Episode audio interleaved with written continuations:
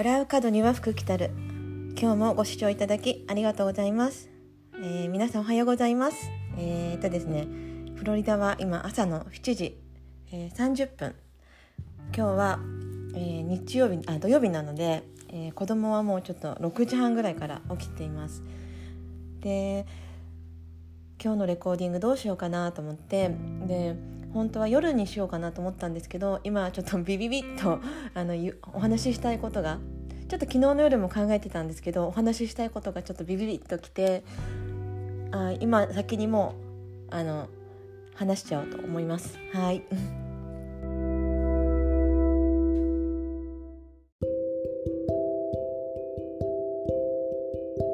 はいえっ、とですね今日の私の気づきは私はあのー結構ピッキーあのピッキーあのーまあ、友達だったりとか好きなことだったりとかあのー自分の好きなことにすごいあのフォーカスしてるんですね。で居心地がいいとか、あのー楽しいとか、あのーなんだろうな。そう今まで気がついたら結構自分で選んで生きてきたんだなと思ってそういうことにあのやっぱり気がついてど,、まあ、どうして私がピッキーにピッキーに生きてきてるかっていうと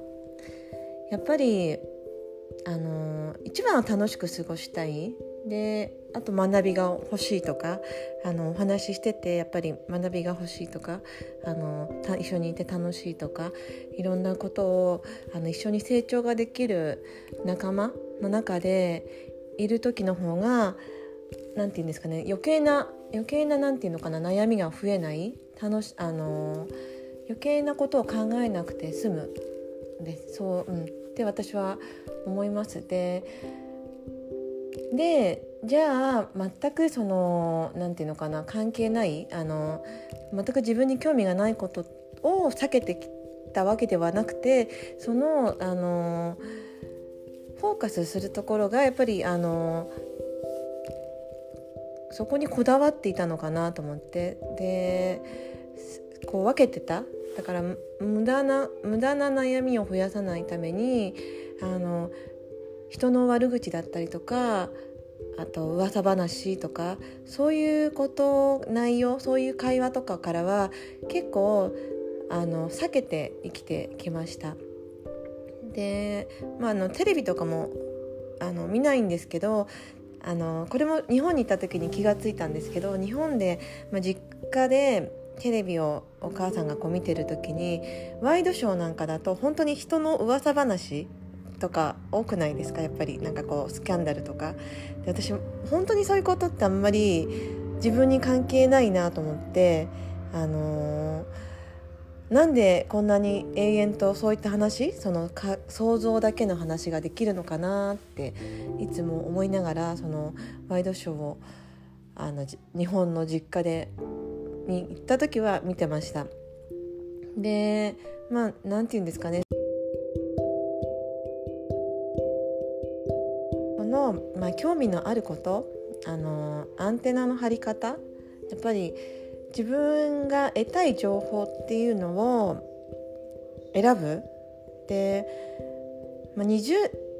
代10代、うん、子供の頃からやっぱり父親がすごいテレビの権限を持っていた家庭に住んでいてお父さんがコンあのリモコンを持ってる。だから子供が好きな番組は見れなかったんですね。で父親も結構真面目な性格であのー政治番組とかあの朝まで討論会とかなんかこう硬い硬い番組が好きだったので私たちの日曜日の朝はそういったことからスタートしていました。で夜もこう早く寝る習慣があのお母さんが作ってくれていたので8時小学校中学校中学校やっぱりなる前ぐらいまで8時には寝ていましたベッドに入って。はいそんな親家族だったのであの自然とこうテレビのある生活から離れてた。で私自身もお笑いとか知らないまま育っちゃったので友達との会話に入れなかった中学高校時代あのサッカーとかその頃 J リーグとか流行っていたんですけど全くあの見ていなかったので話にはついていけなかったかなって。で、まあ、だからその自分が興味がある留学だったりとか海外のあの情報情報雑誌そういうのをあの買って読んでる子だったんですね。だから自分の好きなことで、まあ、みみんながこう放課後サッカー部のサッカー部の練習を見るとかそういうなんだろう見ることに全く興味が湧かなくて私帰るって言ってバスに一人で乗ってであの学校高校高校生の時はもう誰よりも早く学校出ていたんですね。だから何ヶ月たっ入学してから多分3ヶ月ぐらいして初めてあの運動部が本当に夜暗くなるまで練習してるってことを知った。でそれをやっぱり友達とかはあの見学してたりして。でそれから家に帰っていたそうなんですね。で私はもう家に帰ったらすぐバイトあのその時やっていたバイトにもう行って。うん、なんかこうお金を稼ぐことに集中集中していました。あのその海外に行きたいなっていう夢があったのであのそうですね。で、まあ、そんなそんな子供そんな子供。で、まあ、大人になってからもテレビは見る時間がなかったんですよね。仕事が夜遅くまであったので。でうちの夫もそのテレビとかあんまり好きなタイプではないので結婚する前一緒に住んでた時から今までそのケーブルテレビっていうのを引いたことがない。で情報はそのインターネットの YouTube だったりとかあとは自分の好きなあのショーとかを選んで今も見ています。で子供もそういう感じでそのコマーシャルそうなんですね。コマーシャル私はすごくあの見てないので思うのがそのコマーシャルの影響っていうのはすごい大きいんじゃないのかなってことにも気がついて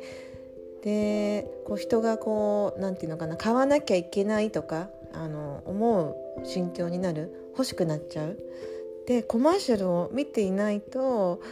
あの流されないように思います。えーと、と私はそうですねそう見ていたら多分あれも欲しいなこれも欲しいなって思っちゃうのかなってこれがもこれを持っていないと不安になっちゃうとかこれを持っているから安心とかそういったなんだろう今の流行りにあの自分も一緒に乗ってしまうような気がするんですね。うんまあ、でもこれは私の私の考えなのであの皆さんはどう思うかはちょっとわからないんですけどただ私の中ではそうやってあの見ていなかったそのそういう存在を知らなかったりとかするとやっぱり入ってくる情報がすごく衝撃的で、うん、あのこれってあのピッキーにやっぱり選んでいった方が自分の好きとか自分のあのやりたいことにもっとフォーカスしやすいのかななんて思いました。はいでそうですね私あのそんな風にやっぱり生きてきてそのあんまりこうグループとかそのしなんかこうなんていうのかな同じような考えの中で固まるのもすごく苦手というかあのやっぱり新しい新鮮な情報を持ってる人自分の考えを持ってる人とかのお話をする聞くのがすごくあの好きです。で自然とやっぱりそういったあのインスタなんかのアカウントであのフォローさせていただいてる方なんかも本当にあの刺激がある言葉だったりとか生き方をされてる方が多くてこうやってあのあの去年からロックダウンがあってこう家で過ごす時間時間が増えてあの入ってくるやっぱり情報にはすごくあの気をつけてあの選びながらやっているやってきたなと、えー、気づきました。はいそんなわけで今日は、えー、私の気づきその私がどうしてピッキー、うん、選選選ぶことを大切に生きているかについてお話しさせていただきました。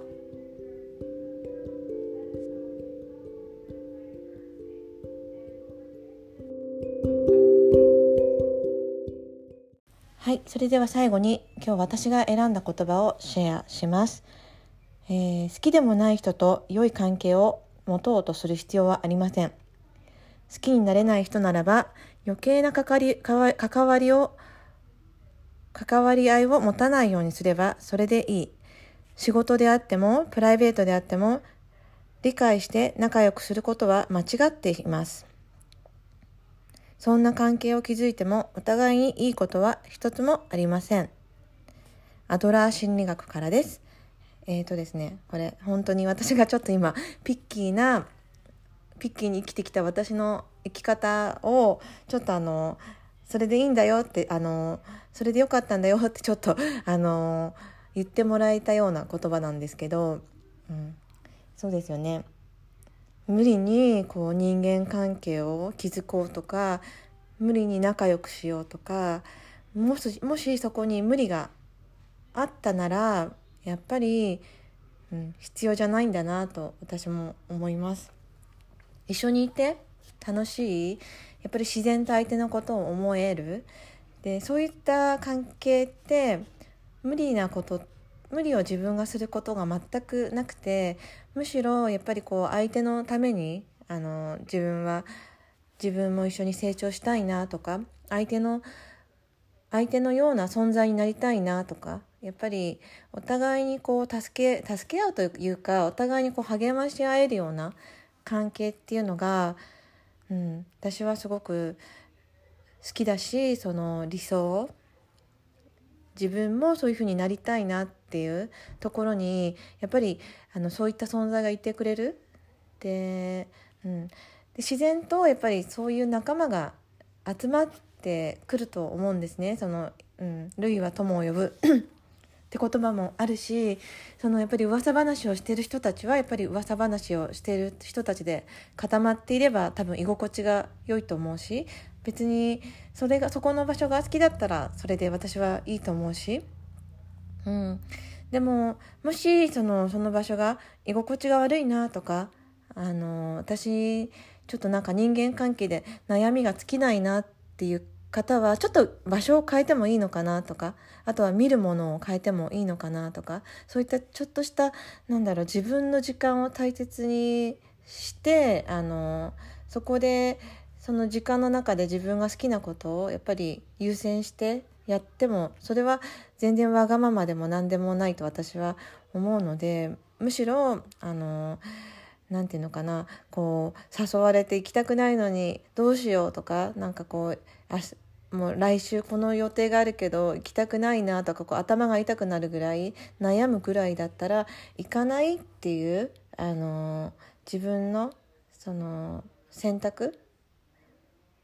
選択をしてもしても誰も何も言わないんじゃないのかなって私は思ってもし何か言われるとしたらやっぱりそういう関係だっただけ、うん、でそこを悩む悩む必要もないしむしろ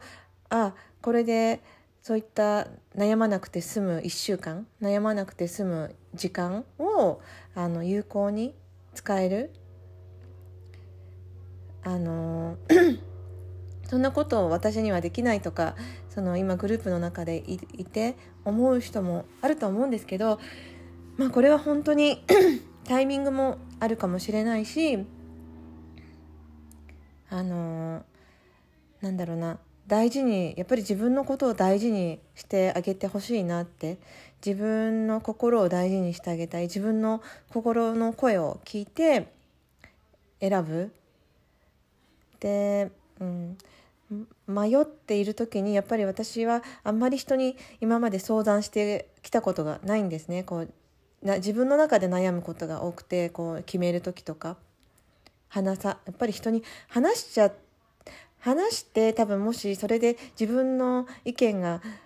意見っていうかこう自分のやりたいことが変わるぐらいだったらやっぱりそれぐらいそのぐらいのあのやりたいことなのかなってそのやめちゃうぐらいだったらそのやりたいことを人にやめなやめた方がいいよとかそんなの無理だよって言われてやめちゃうことだったら私は多分、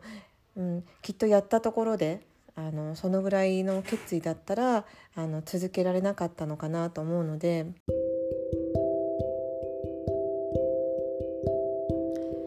それであの皆さんもご存知だと思うけどあのたくさんの方が知ってるかもしれないんですけどあのこんまりさんっているじゃないですか。その断捨離というかこう好きなものをこう残してお片付けする。そうその好きなものを自分がこう握抱きしめてあのなんていうのビビビッとくるものだけをあの選ぶ。そのビビビッときたものだけ自分の中でこれがこう光り輝くようなものだけを選んで生きていっていいんじゃないかなって。でクローゼットの中にはもう自分が好きな着たい服だけがある、うん、引き出し開けたら自分が、あの大好きなものだけが残ってる。でそんな感じでこう人間関係だったりとか、あの自分の周りに置くもの、うん、洋服でも靴でも車でもあの自分が一番大事にしてるものを残していくような生き方が私は、うん、ちょっとまだあの部屋の中が片付いてないのであのこれからこんまりもしようかなと思うんですけどお部屋の中も、うん、心の中をそうやってこんまり時々整理してインスタ開けたら自分が聞きたい言葉がまずいっぱい出てくるとか。自分がこうフォローしてそういったりこうこういう風になりたいなと思う人の考えがパッと出てくるようなそんな、うん、あのピッキーにそのピッキーはあの決してわがままではないので、えーと、ピッキーな生き方を私もこれからもあの続けていきたいなと思います。